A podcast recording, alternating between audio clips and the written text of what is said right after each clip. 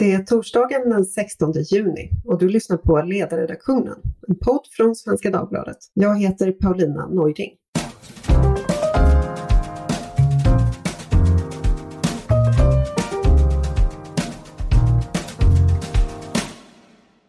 Han är en av samtidens mest intressanta uttolkare, om ni frågar mig. Den bästsäljande konservative brittiske författaren Douglas Murray, till vardags redaktör på tidskriften The Spectator. Hans senaste böcker är The Strange Death of Europe och The Madness of Crowds. Och hans nya bok The War on the West bidrar med ytterligare ett perspektiv på samtidens ideologiska trender och märkligheter. Douglas Murray, it's great to have you at ledarredaktionen. It's a pleasure to be with you. Douglas, what is an anti-racist baby? um, anti-racist baby is a um, children's book based on a not much more grown up book by an American writer called Ibram X. Kendi called How to Be an Anti Racist.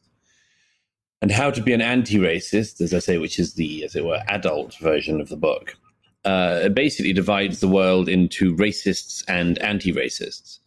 And uh, essentially, to be a racist is to disagree with the author of that book, Ibram X. Kendi and to be an anti racist is to agree with him.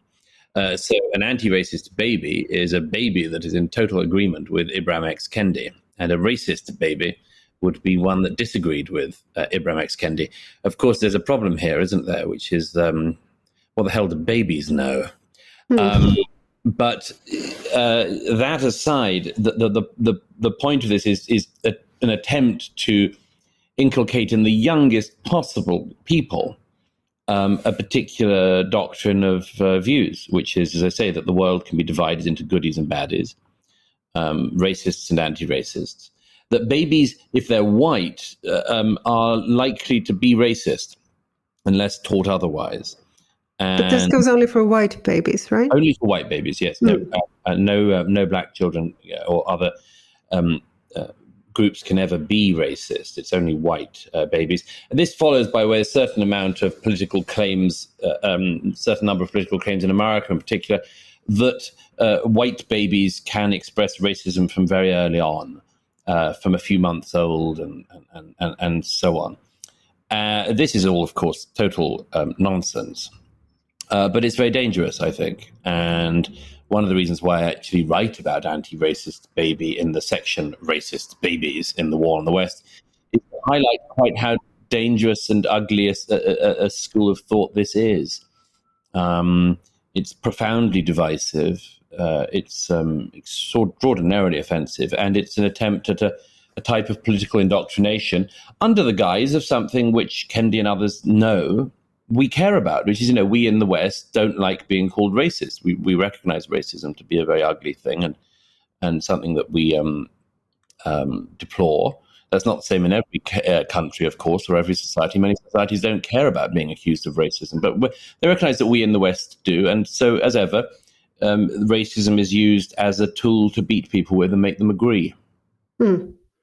The reason I ask, of course, is your most recent book, The War on the West, what war are we talking about here and who is waging it? Um, there are lots of different types of anti Westernism in the world. There's um, Chinese anti Westernism, Arab anti Westernism. The one I'm interested in, the one I principally write about in the War on the West, is is Western anti Westernism. The the uh, hatred of the West from within the West, by the West to the West. The stripping away of everything in our heritage, culture, history, um, the attacking of everything if it's ours, uh, praise of everything so long as it's not. Uh, I'm referring to a virtual war, of course, a, a, a, cultural war, but one that does sometimes spill out with violent consequences, particularly in America. Uh, I think every, everyone is now downstream from American culture. And what happens in America spills out in all of our countries. Uh, you know, you get BLM protests in America and they spill out on the streets of Stockholm and London within days. Um, and I stress, I mean, all of these things are connected that, that within the West, we have got this remorseless assault on ourselves, by ourselves, attacking ourselves for the three cardinal sins of the modern era, which are racism, colonialism, and slavery. And uh, we beat ourselves up and everyone in, in our past up about these things, completely ignoring the fact that all of these things are things that not only happened in history in every society, but uh, happen in many societies around the world today. Um, but this narrow lens through which everything in the Western past is now looked and judged has become um, uh, um, an, an, an, a most extraordinary assault, uh, and it's an assault on everything that we've inherited in the West. So there's an assault on our, our culture, our way of mm. life, but also on whiteness itself, right? Yes. Well, yes, because if if you decide that you that you have to attack everything in the West, you also have to attack the people in the West. Um, if you decided for some weird racist reason that you wanted to attack everything to do with Africa, it would involve at some point attacking black African people. Um, if you decided to assault everything about China, at some point you'd have to attack the Chinese people. I mean, it's a very ugly, it'd be a horrible thing to do, but, but that would be what would be involved. Similarly, if you attack the West, you end up having to attack the people who make up the majority in the West, which is white people and white people in the West in recent years have, have become the only group about whom you can be extraordinarily racist. Hmm. Uh, there is residual racism in our societies, no doubt. But the only one that is socially acceptable, indeed gets people praise, is uh, attacking people, denigrating them, generalizing about them based on their skin color if they happen to be white. Uh, that's why we get these pathologizing terms like uh, white fragility, white guilt, white tears, white rage, and many more. white more. women's tears. White women's tears. Mm. Yes. A, a, woman crying if she's white is particularly to be uh, lampooned in a way that, again, I mean, it just it would be totally socially unacceptable and quite right to to talk about black tears and laugh at a black woman's tears and say that that right. was using her tears. I mean, it would be a horrible thing to do. Hmm. Um, I just seem to be one of a small number of people who tries to be consistent about this and say we should be consistent, and that includes not generalizing and being racist about people because they happen to be white. Hmm. And as you said, this trickles down from these radical American uh, institutions, at universities, to all the way down to, you know, Swedish Twitter. We had a leader of one of the Swedish parties, the Center Party, Annie Lööf, who thinks of herself as a liberal.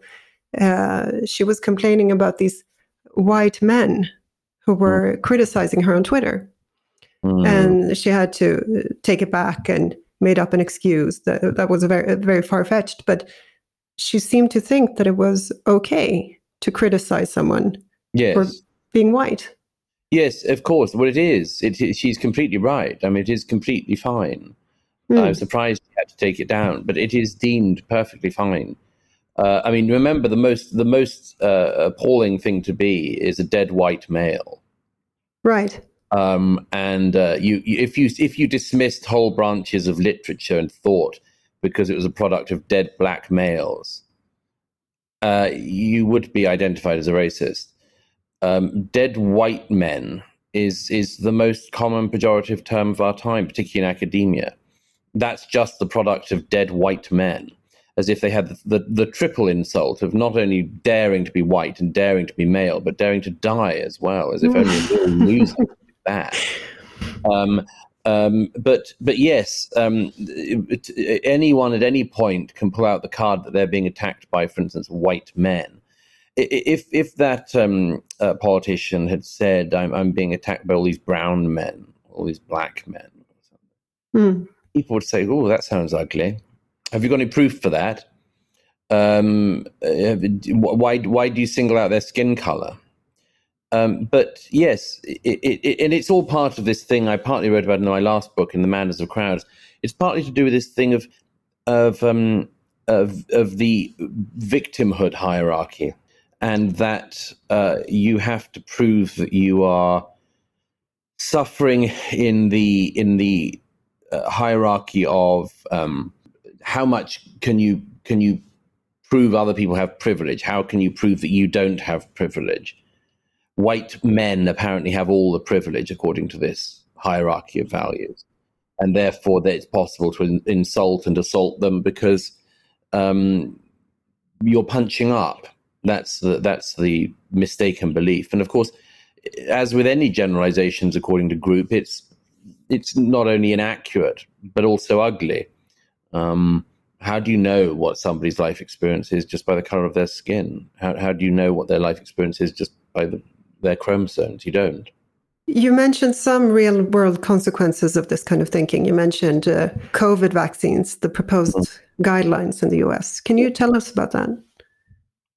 Well, yes. I mean, in the case of, of what I describe as the, the anti whiteness, for instance, this is. Um, this is something that is now, you know, there was a time when when people thought, well, that'll just stay in the sort of humanities or something, and actually, it spilled spilt out in no time to what in America is called STEM subjects, um, sciences, maths, engineering, much, and it's also spilt out into the medical realm, where there have been, um, amazingly, and I give chapter and verse on them in the War in the West. Amazingly, there have been efforts to um, equalize perceived injustices by prioritizing certain patients at uh, hospitals by dint of their skin color. Now, again, if you were to say that in Boston in the 21st century, a hospital or a medical authority would mandate that white people should be given priority over black patients, black, white patients should be given priority over black patients, you say, well, wow, that's a sort of apartheid system. Hmm. Well, what we see is that happening the other way around. Um, and as I say, I give chapter and verse of people who are prioritizing patients if they are black. To think that in the 21st century you would have medical agencies and others who would judge people's fitness for uh, um, medical attention based not on their needs but on their racial origins is Mm. It's quite astonishing, and yet it happens in, in this in this era this way round, and that is um, that is something, as I say, which I think a lot of people will find very shocking. But it's part of a much bigger story. This this way in which everything that is perceived to be um, something that belongs to the the West, that is, including the, the skin color that is the majority skin color in the West, is just ripe for assault. What happens to a culture where you see everything about yourself as as bad? Western canon, Western yes. culture, Western music, religion, history, even even gardening. gardening is racist, apparently. Yes, the chapter on uh, racist gardening is one of my favorites um, because it's so ludicrous, and I think a lot of people won't believe it until they see it and read it or hear it. Um, I think there's two answers to that uh, very important question. One is there are some people for whom it's an elite luxury opinion, what I'm describing. Um, they signal their enormous um, superiority to everybody else by engaging in the game that I'm describing, hmm. By denigrating everything in the West, by presenting themselves as amazingly international and, and much more. So there are some people who do that as a luxury opinion, effectively. Um, That's a great term, by the way, luxury opinions. Yeah, it's um, hmm but but but there are lots of other people, of course, whom that luxury does not exist. For instance, people who do not have the socio-economic benefits that uh, some elites do, um, who can't just travel everywhere and anywhere, who have a place that's their home and they'd like to feel well about, and who the result of this self-denigration is, is profoundly destabilizing and um, and destructive. Um, I think what's more, uh, people brought up to believe that they are guilty by dint of their, their birth, by their skin color, by their racial origin or ethnic origin or, or, or national origin, um, are very unlikely to achieve anything in their lives because they are they are being told that they bear a guilt which they can never atone for. Hmm. And uh, I reject this completely. I think that this is an outrageous opinion, and I think it would be outrageous if people did it to anyone of any skin color. And I think it's outrageous that they're doing it at the moment to white children to say that you know children are born in in Western societies in the 21st century have some kind of inherited guilt. No, uh, it would be a very strange thing to go to Nigeria and say because your ancestors engaged in the slave trade so eagerly and and stole so many of your brothers and sisters in Africa for, for, for centuries, that you must be deemed in Nigeria today to be born into guilt, a black guilt at that. I mean, you would say, what a horrible thing to do. Well, yes. And it's horrible when it's done to white people as well. I think the aim of it is profoundly uh, destructive, and its consequences are profoundly destructive. You, you are inviting young people to live lives where the best thing they could achieve would be to do no harm, no mm. further harm, no additional harm, having already done the terrible harm of having been born. I, I, think this is extraordinarily nihilistic, dangerous stuff to be embedding in, in the new generation. And when and where are children being told all these things? Well, again, I mean, it spills out from America, um, but it's absolutely everywhere in the culture now. And again, I give chapter and verse. Um, it differs from country to country, of course. Uh, you'll know much better than me what the situation is in Sweden these days with regards to this. Um, but it seems to me that Sweden is, is, is consistent with other Western societies in having all of these um, uh, mental viruses and more. Um, but it's taught in America from schools uh, upwards. So-called critical race theory is um, is taught as part of the curriculum mm. in state after state. So it's not a myth that critical race theory is taught. It's not a myth at all, and I give again chapter and verse, and um, uh, anyone who doubts that can can can see the citations. Um, it's also taught in the popular culture. It's taught through the media. Um, just um, I give an example of a program last year on the main evening shows in America, where a new census came out in America and showed for the first time in history the white population had declined. And when the host announced this, the audience burst into cheers. Hmm. But something similar happened in uh, in the UK, right? When the demographics yeah. uh, in, in London were announced. Yes, that's right. The, the new census uh, figures mm. that have come out, um, I think, will alarm a lot of people because they'll show mm. a very swift demographic change, um, or a, a, swift, you know, a, an ever swiftening demographic change. Mm. Uh, the last census from ten years ago, uh, the new one is due, uh, but the last census from ten years ago, you know, when it said that white Londoners were now a minority in their capital city, um, it was presented as if this was um, only a good thing uh, something mm. to be something to be applauded. Uh, um, and that again, I mean, it's it's an oddity which people have to recognise is odd. Um, it would be very strange if people encouraged, again, I don't know, Africans, uh, Nigerians to become a, a, minority in their capital city, and when they did become a minority, to cheer it. It would be a very odd thing to do. It's only in the West that that's perceived to be normal today. Mm. We have a situation in Sweden with something that's called humiliation robberies, where youths are being attacked by gangs and uh, robbed and also humiliated for no apparent reason. It's just mm. something that's being done to them. They're burnt with cigarettes, etc. And um, there was um, a report issued on this from a government agency, which concluded that usually these gangs consist of, of immigrants, first or second generation immigrants, and the victims are usually Swedes. Mm. And uh, there are uh, the occasional uh, ethnic slurs. The, the, these victims are called Svenne, which is a derogatory term which com- is derived from the name Sven. So uh, a Swede, a damn Swede. And there was not really any interest in finding out whether racism had anything to do with it. We know mm. that these humiliation robberies occur. We know that they're increasingly common. It's something that Swedish boys, especially, take into account when moving about in the public sp- space. Why isn't anyone interested in finding out what's it about? Because in all of our societies in the West, we've decided that there that we understand all problems and the narrative cannot shift. Hmm. And the narrative is that we are racist societies, and we're racist because, for instance, we don't allow everyone in the world who wants to come to our societies to come in. Hmm. Um, and as a result, um, uh, we must uh, pay uh, in some way. And we know because again we can turn turn it around and say if there were gangs of white Swedes doing this, right? Exactly. Black uh, Swedes, um, we would be all over this. The media would be all over it. They would use it as as a lens, not just to explain itself, but also to understand everything about Swedish society.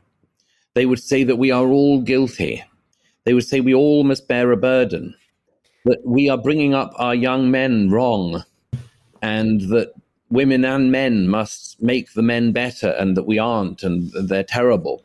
We would extrapolate so much out from it. Um, well, in the case of, uh, uh, uh, of, situations that you describe, the problem is everyone knows what the problem is, but they don't want to draw any conclusions from it because they've already decided what the conclusions can't be. It's a particularly particular form of Western disease in the 21st century that there are problems we can't solve because we know what the problem can't be. Mm. And the problem can't be that it's um, black immigrant youth, for instance. It can't be because what would you do about them? What would you do? I mean, you, among other things, there would be a political price to pay for all politicians who'd said that um, it was easy to bring such people in to integrate them. I mean, the people who said that would, would, would pay, a, and who had advocated that would pay some kind of political price. Um, they would be made to uh, as much as it would be if it was the other way around, that there were white politicians who uh, claimed that there was nothing that any white people did that was wrong, and then it turned out that there were some people who were abusing black Swedes. You know, there would be a political price to pay. Well, what is the political price here? Um, nothing. No one knows what to do. So you can't have the problem. So everyone can see the problem, but you can't identify it or draw any conclusions from it. Mm. Uh, by the way, I, all of this I should stress is a total cul-de-sac, and people have to get out of it now. Hmm. and I'm I'm very happy to lead the way on some of this, and I have tried to by saying, among other things, for instance, no, I'm not guilty. I'm not guilty of anything by dint of my skin color or birth. I'm not guilty for anything that anyone before me has done, and neither are you. So Swedes born the 21st century are not guilty of anything just by being born in Sweden. They're not guilty. You don't have inherited guilt. You're not bad because you're white. You're not bad because you're male any more than you're bad if you're female. You're not a racist from birth. You don't deserve to be talked to like that. You don't deserve to have your politicians and others speaking to you in that tone of voice. You've got to make them stop now. I'd say, if anything, we, we're one of very few cultures in history who have tried to become multicultural.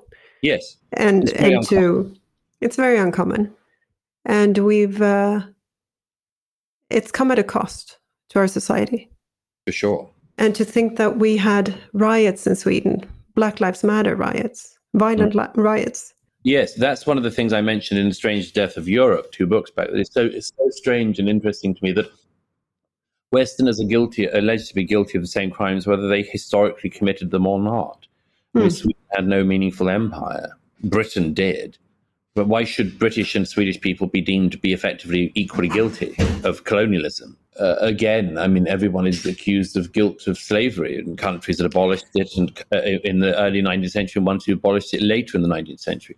There seems right. to be no distinction between the two things. We're all held equally responsible. It's as insane as claiming that everybody on the earth, face of the earth who's black is responsible for anything that mm. everyone in history did whilst being black or that everyone in modern day China should be held responsible for everything that any Chinese looking person did in history. It's an insane outlook. And we've fallen for it. We've been pushed into it. We've been bullied into it, mm. and prodded into it, and kicked into it. And it's high time that people stopped. But part of it has to do, obviously, with our ignorance about our own history and about the history of other cultures. Yes. yes. Um, so, for instance, that's the truth. Yes. So, if we talk about slavery, Britain decided to abolish slavery in 1807, right? Yeah. King George III signed the Anti Slavery Act, yeah. And then Britain began to fight slavery actively yeah. on the seas. Yes. And uh, could you tell us about that? Because I'm, I'm, you know, I'm not sure our listeners, uh, or I should say, I wasn't entirely aware of this before I read your book. Yes, the um, the British um, uh, Navy after after the Anti-Slavery Act was it, was put into law, the British uh, Navy patrolled the high seas for decades uh, at enormous cost of blood, uh, lives, and treasure in order to stamp out slavery everywhere. So the British view, once once Britain abolished slavery, was not just that we should stop it within the uh, the empire, but we should stamp it out as a global trade. And um, this, I mean, you know, this this this has been estimated by some historians to have cost Britain more than Britain gained in the slave trade. You know, we've got also to remember that there are countries like uh, Brazil that continued slaving into the 1880s. In the Arab world, uh, slavery continued. Uh, in, Af- in parts of Africa and the Far East and Middle East, slavery continues to this day. Uh, and there are estimated to be 40 million, 40 million slaves in the world today, which is more than there were in the 19th century.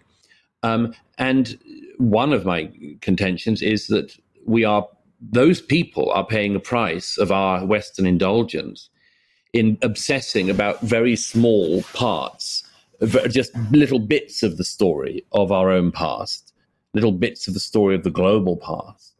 Uh, we actually ignore a lot of modern day evils whilst obsessing about this. I don't think that one in a million Americans knows anything about anything other than the transatlantic slave trade. And you might say, well, well, nor should they, because this was something that their country was involved in. You think, well, it would be useful to at least have some context to know, for instance, that when America was founded, everyone was engaged in slavery. Everyone that it was a sad commonplace of human history and all civilizations. Um, it would be useful to have the context, but if you strip the context away, you can persuade young Americans, for instance, that their ancestors slaved, that they should be held guilty today for this, should pay some kind of reparations for this. And you strip away from them the simple fact that, um, sadly, this was an evil that everyone was involved in. That's useful context, but mm. nobody's given the context. They, they're given everything wildly out of context. So that, for instance, figures like Thomas Jefferson and um, and George Washington, the founding fathers of America, uh, uh, uh, um, are accused of because of their slave owning. Um, and the context of the time is almost completely ignored, which is the context being that this was commonplace. Mm. So horrible, but commonplace. Speaking of Thomas Jefferson and George Washington, statues. Mm. You were in uh, Portland in 2020, right? Mm. During the riots, and you mm. even you went out with the rioters. You dressed yes. like them. Yes. And you saw everything firsthand. What was that like? Uh, deeply disturbing to see people in a nihilistic void of their own creation, hmm. um, going through the streets, um, intimidating citizens, assaulting police, and destroying their city. I mean, it was a close up view of that thing that many of us have said, uh, uh, which is the profound ease with which people can destroy things, and indeed the glee with which they can destroy things. Mm. Um, because it's so easy to destroy and so hard to build. Very easy to pull down a statue of Abraham Lincoln, like the, the mob did in Portland on the night I arrived there. um, very easy to tear down a statue of Abraham Lincoln. Very hard to be Abraham Lincoln, to come from absolutely nothing and rise to the position of president, to hold the United States together whilst defeating the evil of slavery. Very hard to be Abraham Lincoln, awfully easy to pull him down 200 years later. Hmm. Um, so, but watching these people, of course, yes, I mean, these were people engaged in a nihilistic void and uh, high on the octane of destruction and uh, obviously this gives gives their lives meaning for a time. I think they'll run out of that meaning quite fast because there's nothing left to destroy in their town, among other things. And Portland was once uh, a quite civilized town, right? It was, it was a beautiful city at one time. yeah. Same thing with Seattle. A lot of these, uh, mainly it has to be said, Democrat-run cities. Uh, a lot of these places were very beautiful, even in my own lifetime, my own memory, mm. and uh, they've been turned into slums uh, with uh, all their history erased and destroyed and everything graffitied over and pulled down. And mm. it, as ever with nihilists, it's um, you know the question is, what do you think you'll do next? What do you think you'll replace this with? What happens after you've destroyed everything? And the answer, really, as far as one can see, is justice will come. Mm. Um, very unclear um, how that comes about, or who does it, or who judges it, or who creates it. Of course, they won't, uh, as uh, the French revolutionaries and many other people discovered. Um, after the destruction, all you get is the terror. Mm, they can't build anything. No, it's it's it's only about the destruction. No, I mean, I mean, ask these people even to to mold and cast an iron statue. They wouldn't know where to start, but they can pull one down very easily, very easily. Ask them to ask them to do anything. Build a house. Mm. They hmm. can't even build a tent. These people. and I've seen that again firsthand. They don't even know how to do that. There's also the fact that everything changes so fast in this ideology, right? Mm. Uh, you, what was called a sex change 10 years ago. Mm-hmm. That's uh, deeply bigoted today. You can't talk of sex change. It's sex something else. You remember cross dressers? Yes, that was funny 10 years ago. It's one feels almost nostalgic for them now. yeah, so everything has to change very very fast because you're constantly looking for for sinners. So you can't build anything. It could be anybody. Yeah. It, it, it, the last week it was a gay white men again. Right. You uh, you wrote on Twitter that you don't celebrate uh, celebrate Pride. No, of course not. It's a ridiculous festival. started as a march. It started with some justification many decades ago, or gay rights started with justification. Gay rights have basically been achieved some years ago in most of our societies. And I see no reason after the point of victory to have not just a march, but a week and now a month in which a quasi religious festival is celebrated. I, I, think it's grotesque. And I and a lot of other gay people think so. Um, I have no interest in being force fed diversity by corporations who are doing bad things and hope to cover them over by putting a bloody rainbow flag on their building. Or pathetic, pathetic politicians like those in Sweden who bang on and on about pride and then put a hijab on whilst they go to see the mullahs in Tehran. Well, there are parts of Sweden where it would be very difficult to to have a gay pride parade. Yes, but they hang gay people from, from, from cranes and and and find me the Swedish politicians of the left who celebrate Pride, mm. who do anything about it beyond their own borders, because of course that would be colonialism. Of course, remember. Mm. Or rather, these are challenges that we can all easily solve after next election. And don't forget, I mean, this it's not a small thing. Look where the uh, the World Cup is being played.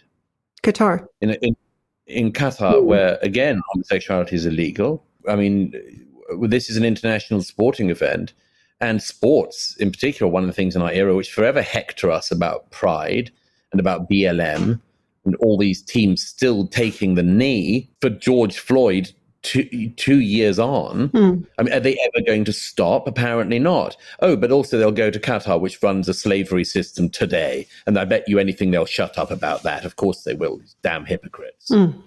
Let, us talk about George Floyd because uh, you write about a a similar case. Mm. The case of Tony Timpa. The case of, of George Floyd is very important because it was very clear in 2020 that this was the this was the movement that was, was this was the event that was being used to justify a massive change of tone in America and the wider West. And what I mean by that is it was immediately clear that the death of George Floyd was to be seen as the lens through which to understand not just that particular appalling event, but to understand policing in America and then race relations across the West. Flat out false. It's a disgraceful lens through which to look at that. The, the death of George Floyd was appalling, and the policeman who was found guilty of it and seen on the video um, was, of course, tried and convicted and sentenced to life in prison. Um, did he represent all policemen? No. Did he represent all policemen even in the Minnesota area? No. Does he represent everyone in the West in some way? Absolutely not. And one of the things that's appalling about the weaponization of the death of George Floyd is, as I say, in the war on the West, the fact that this appalling incident was played uh, in a very similar light a few years earlier in, in Texas, where five policemen uh, were um, killed a man in very similar circumstances, the knee to the neck, and so on. A man who was profoundly mentally unwell and was seeking their help, and they killed him. And um, there is almost no attention on that case. A local newspaper pursued the case and got the police body cam footage five years later. Um, but there was no int- interest in it or outrage, and the and the man's family have not been befriended by the president of the United States or anyone else uh, because Tony Timpa was white, and um, there isn't any interest in that. But I, I, it's one of the reasons I say, and this some people will find this hard to swallow, but they should look at the facts. The killing of George Floyd, there's no, not even any evidence that it was a racist killing Uh, if there was evidence of any such thing, it would have been brought out at the trial by the prosecution, but it wasn't. There was no evidence that Derek Chauvin, appalling a man as he clearly is, was a racist. Um, you might say, well, he was extraordinarily lax with the life of George Floyd, and you'd be right. But the arresting officers in Texas were lax with the life of Tony Timpa. And um, by the way, nothing happened to them. One of them retired early. The other four are still serving as policemen in Texas. So we've got to be extremely careful about the narratives that are being forced upon us, the interpretations that are being forced upon us in the West at the moment. It's a very dangerous time where, for instance, again, you know, our sports teams are still being told you've got to take the knee to protest racism because George Floyd, and, and they are being persuaded that this is normal. Hmm. The Swedish women's soccer team still takes the knee for George Floyd. What do they think they're doing? Will they ever stop? So what you're saying is it it was an appalling murder, but it's we're not sure it's racist, and we it, we're definitely wrong to think that it's something that signifies uh, tell tells us what America is or or what Western society. Let alone what Sweden is, mm. or what Britain is. Mm. Um, it doesn't tell us anything about America particularly, and other than a policing issue that needs to be addressed seriously, but it doesn't tell us anything about relations between the races in Sweden in the 21st century. Mm. And again, I mean, it, it's you know football matches sometimes have two minute silences for you know soldiers killed in action or you know for Veterans Day and things like that. They don't do it for years every day. Why do they do it with George Floyd? Because the the ma- most important story of our day is to claim that everyone is racist, that we're racist, and that this is evidence of our racism. And the fact that they have to point to one killing in Minnesota in 2020 as their evidence should suggest that they've not got very much evidence for the claims they make about the West. Mm. But we only do it, do this to ourselves. We don't do it with yeah. China. No, it would be a very weird thing to do to China. Greta Thunberg has not screamed, "How dare you!" at China. No. Um, and I'm thinking maybe nor will she. Maybe that is actual racism. Maybe maybe people these people don't think of of the Chinese as ethical human beings with the same ethical obligations. Maybe there's a there's an actual element of racism here. What do you think? Yes, I think there is. I think there is. I think it's the presumption that there should be two different standards in the world, and um, we have one, and the rest of the world has another. And if we embedded ours anywhere else, it would be colonialism. So we shouldn't do it. Mm. Um, and of course, China, as I give examples, China is very happy with that arrangement because it means that we, whilst we in the West are beating ourselves up over historic sins, they can get away with running concentration camps today. Right, and they're also buying up up Africa. Yeah, buying up Africa, using Africans as ba- it's not quite slavery, but it's not very far off. And I, I don't think they're te- teaching their ba- uh, babies to be anti-racist. The they're definitely not doing that. They're definitely not doing that. Mm. Nor is any other society.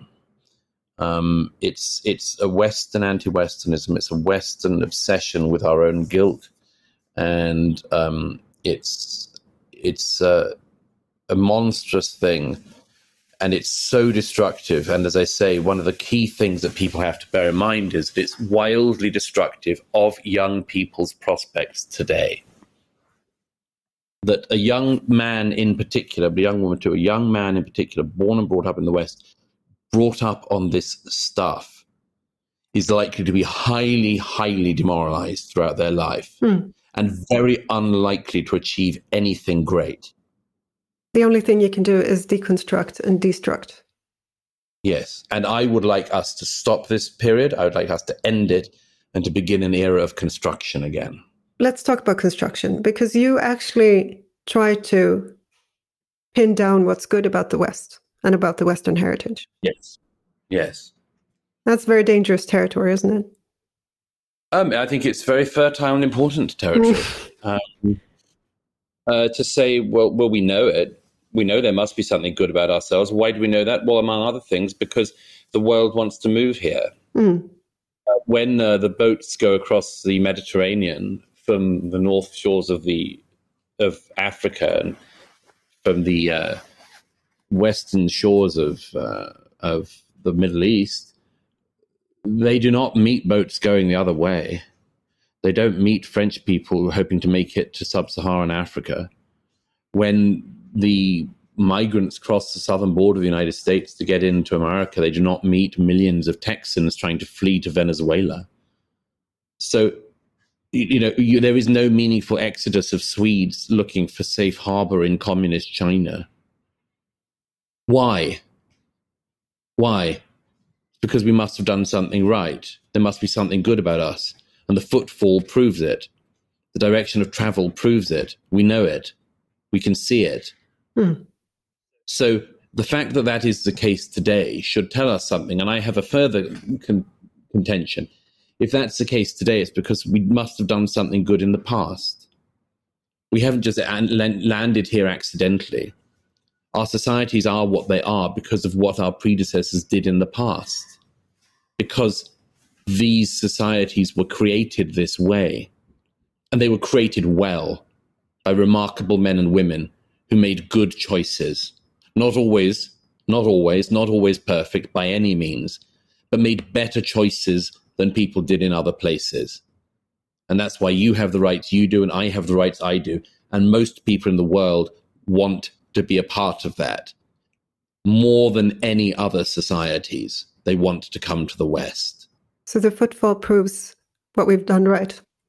The footfall proves something incredibly important. And that conclusion alone, I don't even need to get onto all of the extraordinary scientific advancements, the cultural achievements, the, the cultural inheritances, the, the, the learning, the philosophy, the, the everything. I don't need to even get into that. I do. But the footfall alone should tell us something highly, highly suggestive. And um, the, uh, that's why I say that the people who engage in self loathing game must know something Douglas, you write every school child knows about slavery. How many can describe without irony, cringing, or caveat the great gifts that the Western tradition has given to the world? How do we go about talking to school children about the gifts that the Western tradition has given the world? Um, you you you teach the rough with the smooth, or to put it the other way around, the smooth with the rough. You teach them how unusual it is. Uh, you give them some context, both historically and in the present day. Don't present to them that, they, that their job is to stand as judge, jury, and executioner over everyone in the past. One of the presumptions of our age is that because we know how the past went, we know how we would have acted, and we would have acted better than the people in the past. Because we know slavery is bad, if we had been alive in the era of slavery, we wouldn't have engaged in it flat out wrong, by the way. Most people do exactly what everyone else in their age does. And if you lived in an age of slavery, the high likelihood is that you would have engaged in it as well if you could have done, if you had the chance. Um, so bear that in mind and have some have some humility.